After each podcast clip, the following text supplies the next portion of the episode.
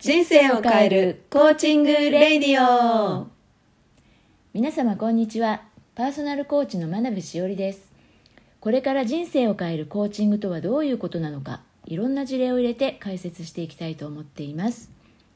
聞いてくださる方のためになるをモットーに楽しく進めてまいりますので最後までお付き合いいただけると嬉しいですよろしくお願いします第1回は娘と一緒にやっていきたいと思いますというわけで自己紹介お願いしますはい、えー、あやかです都内の大学に通う2年生ですよろしくお願いしますはい、お願いします。はい、テンションあの低めなんですけれどもね、慣れてくると天然出てくると思うので、長い目でこちらも楽しみにしていただけると嬉しいです。はい、 はい。ということで、まずそもそもなんでポッドキャストを始めようと思ったかということについて説明したいかなと思います。はい、はい。普段個人セッションをメインに私は活動してるんですが、うんうんうん、個人セッションを始めたばかりの頃よく感じていたのがクライアントさんがその時の課題を解決してもまたしばらくすると同じような課題を持ってくる方が本当に多いなってことなのね。うんうんうんでそれって例えば頭が痛いと言っている人に頭痛薬を処方するようなもので緊急事態の時は頭痛薬も必要だけどそれじゃあ感覚をただ麻痺させているだけだからその時一瞬楽になってもまた同じことを繰り返しちゃうんだよね。うんそうだねうんうん、でお医者さんにとってはいいお客さんだけどやっぱ本当の意味でその人のためにはなっていないっていう気がするんだようね。ん根本な解決にはならないっていうことうだんもんねうんうんでコーチングも一緒で根本的なとこに関わら関わらないとただクライアントさんを依存させるだけになるなと思って私はいろいろな心理学とか自己啓発とか人間の根源的なところを徹底的に勉強し直してたんだよね。そうだうね、んうんうん結構前からそう結構前からうん結構しっかりね、そうそうでその人がなぜそういう行動をとるかってところにフォーカスしたコーチングを始めたらクライアントさんが目に見えて変わり始めたわけね、うんうんそれは顔つきとか言動とか態度とかに明らかにあわ現れてきたんだよねうんうんで気づいたらクライアントさんが持ってる目標も当たり前のように達成できていたんだよねなるほどうん、でもってそうすると自然にその方の根本的なところも変わっていくという循環が起きることにも気がついてきたのねう。ん好循環っていうことうんだうねん、でポッドキャストでその根本的なところにフォーカスするとはどういうことかっていう構造について解説していけたらなと思ったのが、まあ、きっかけなわけうだ。ん始めるきっかけなんですうんねうん、というわけでまずちょっとコーチングについて認識を共有しておきたいと思います。はいはい、というわけで彩香さんはいえー娘なので今まで私の実験台に随分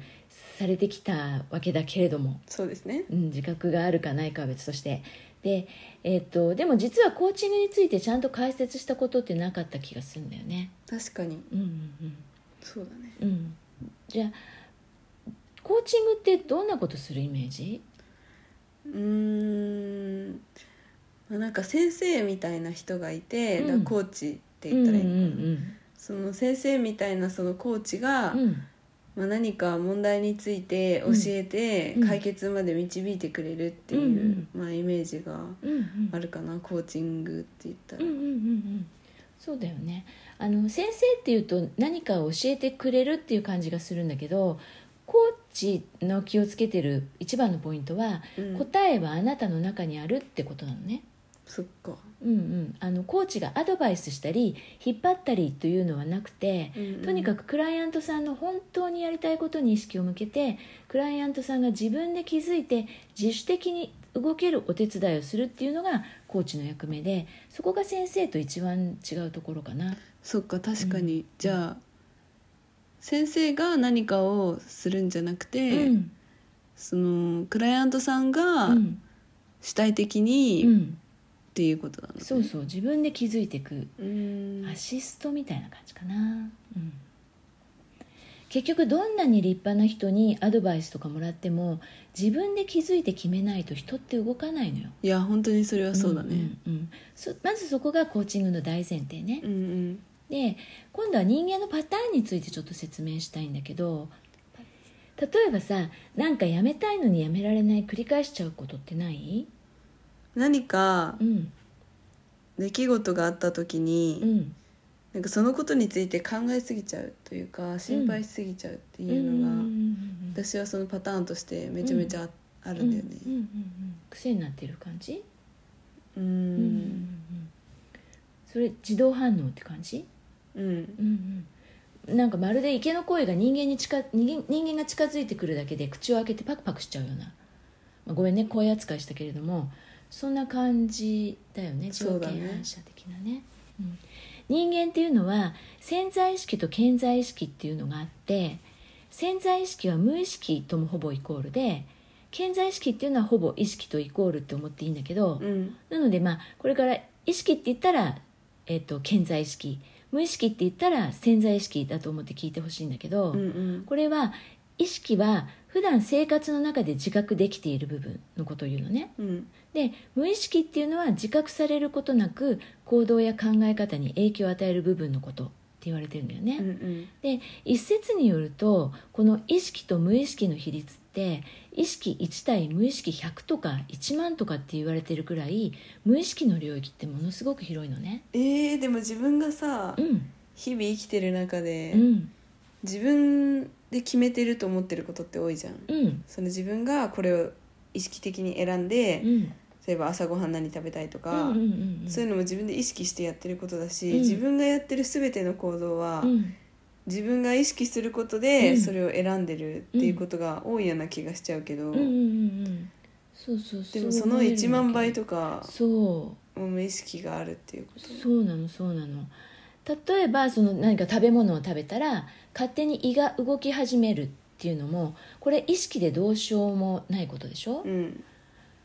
なのでこれも無意識の領域に入るわけそっかそういうのも全部無意識に入るのか、うんうんうんうんあと小さい頃犬に噛まれた経験がある人はどんなに大人になって目の前にいるチワワが噛まないと分かっていてもどうしてもなんか手を引いてしまうっていうのもこれも無意識的な反応だよ確ねかに条件反射だうんね、うん意識じゃやめられないじゃないうん、うん他にも、えーっと例えば車の運転とかも免許取ったばかりの人は助手席の人と話す余裕ないけど免許取って何十年も運転し続けている人が話しながら運転できるのはもう何回もやってて体が覚えているから、うんうん運転の方はもう自動反応でできてるから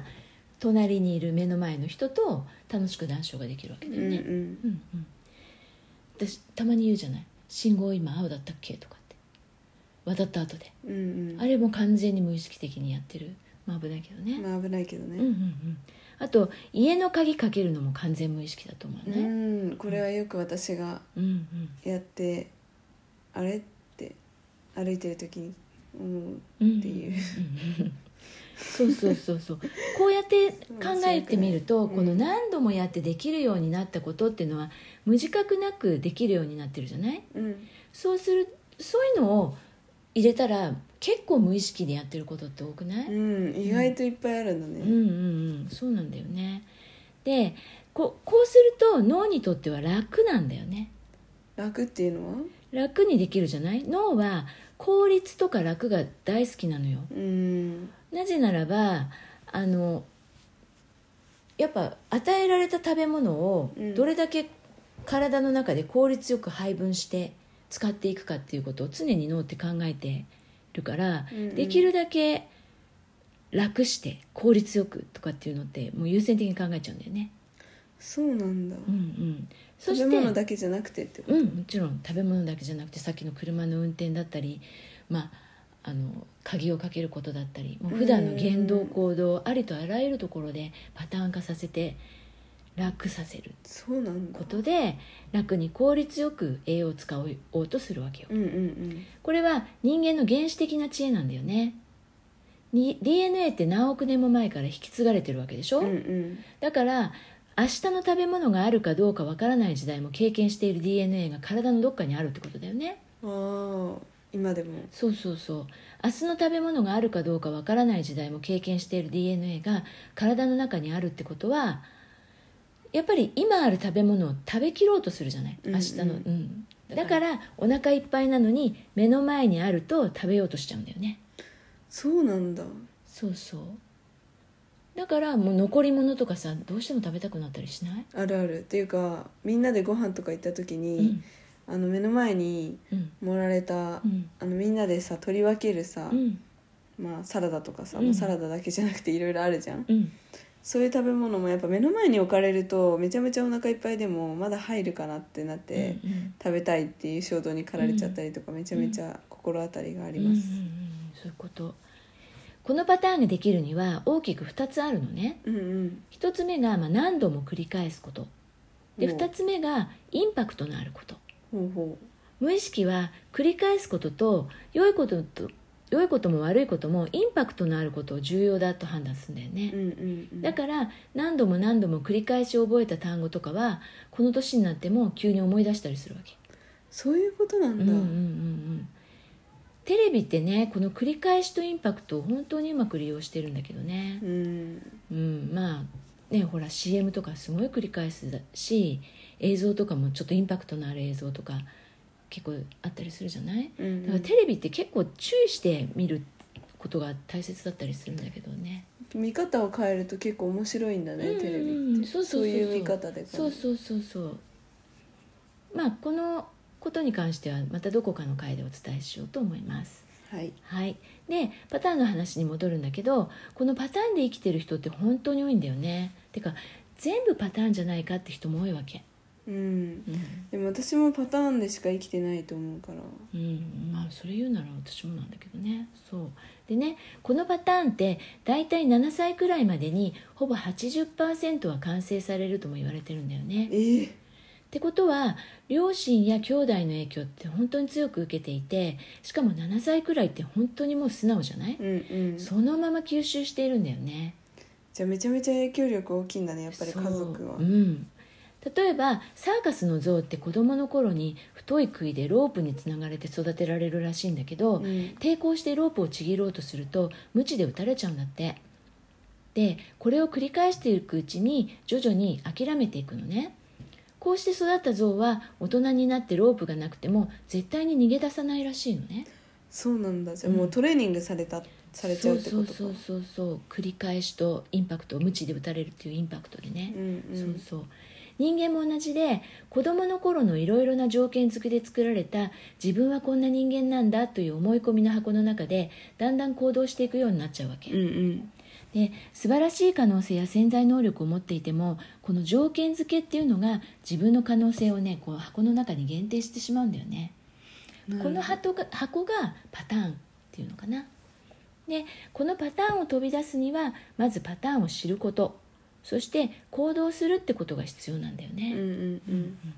でさっきあやが言っていた物事に対して心配しすぎるっていうのも生まれた時から心配そうな顔してたわけじゃないんだから感情や思考も後天的に身につけたものなんだよねそうだねそういうことが言えるようんうねん生まれてから身につけたんだから変えられるのよ、うんうん、ということでまあ私がやってるコーチングは今クライアントさんが持っている課題や目標は過去の育ってきた環境や思春期に経験したことのつ影響を強く受けているってことにまず気づいてもらうってところから始めるわけうんうんでそこでできているパターンに気づいて本当に今やりたいことの見直しをしてってもらうのねうん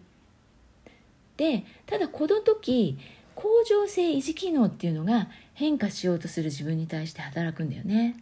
向上性向上性維持機能うん、甲状腺維持機能甲状腺って立身弁に1書いて日にちの日書いてまた1書く字と常っていう字で常に定まって変わらないようにするっていうあの甲状腺、うんうん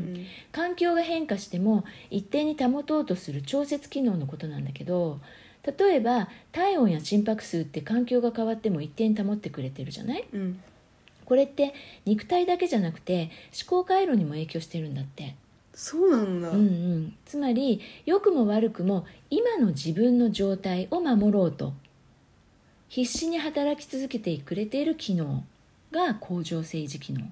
なんだよなねるほどうんうねん、だから意識で変化させようとすると元に戻そうとするわけようんうん例えばダイエットとかタバコをやめるとかっていうとリバウンドとか禁断症状出てくるじゃないうんうん人間は7歳までに作ったパターンをこの向上性維持機能で保とうとするのねそういうことなんだうんうねんだから根本から変わろうとすると信じられないけれどもこのコーチは言ってることが適当だとか今辛いけどなんとか生きてるんだからそれでいいじゃないっていうような楽しようとか変えようとする人に反発しようという思考が湧いてきたりすることもあるほどなのよ。うんじゃあやっぱりこれはパターンをうん維持しなきゃっていうその人間の本能的なうんところの話だから、うんうんそういう反応されるのも仕方がないってこと、そうそうそうそう、うんまあこちら側としてはもう仕方がないというか当たり前の機能だなと思って、まあ、眺めるって言ったりとかな、うん見守る感じなんだようんうね、んでもねこれを乗り越えて本当に生きたい人生を生きられるようになるとみんな生き生きしてくるんだよねそうなんだ、うんまあ、自分で発見して自分で行動していくから自分がやったっていう自信もあるからだと思うんだけど内側から湧き出てくる何かを感じるよねえー、いいね、うんうんあやもね昔に比べたら物事に対して心配しすぎるっていうのも含めて随分主体的に生きられるようになってきてる気がするんだけどどうあーうん私はな、うんもうその昔、うん今考え今から考えると、んその当時はそんなうにん自分が不幸だとか、うん辛いってそこまですごい考えてたわけじゃなかったと思うんだけど、うんうんまあ今振り返ると、うんかなりまあ辛くて苦しい生き方を、うんうん、してたかなと思ってうて、んでそれは、うんその物事を心配しすぎちゃうっていうのもそうだし、うんその他にもいろんなパターンにうん飲み込まれてたっていう時期うんうんがうんあったんですうね、んだけど私の場合はあるきっかけがあって、うんそのパターンを破ることに、まあ、成功したっうんていう経験があって、うんでやっぱそこから、まあ、今はうん昔と比べると本当に生きやすくなったと思うし、うん何よりその楽しく生きられるようになったなっていうふうに自分の中ではうんうんうん思ってるんで。うん本当見てて本当そう思うよ、うん、中学ぐらいまで持ってたパターンどんどん手放してってるって感じするする、うんうんうんうんそういう人がね一人でも増えるといいなって本当に思うんだよね、うんううんうんんうん、というわけでまだまだ話したいことは山ほどあるんだけど、まあ、今日は今回はこれくらいにしてうん次回からは具体的な事例でこの辺の解説をしていこうと思っていますはい、うん、ではでは最後までお聞きいただきありがとうございますあ。りがとうございました。はい、それでは次回お楽しみに。バイさよバならイ。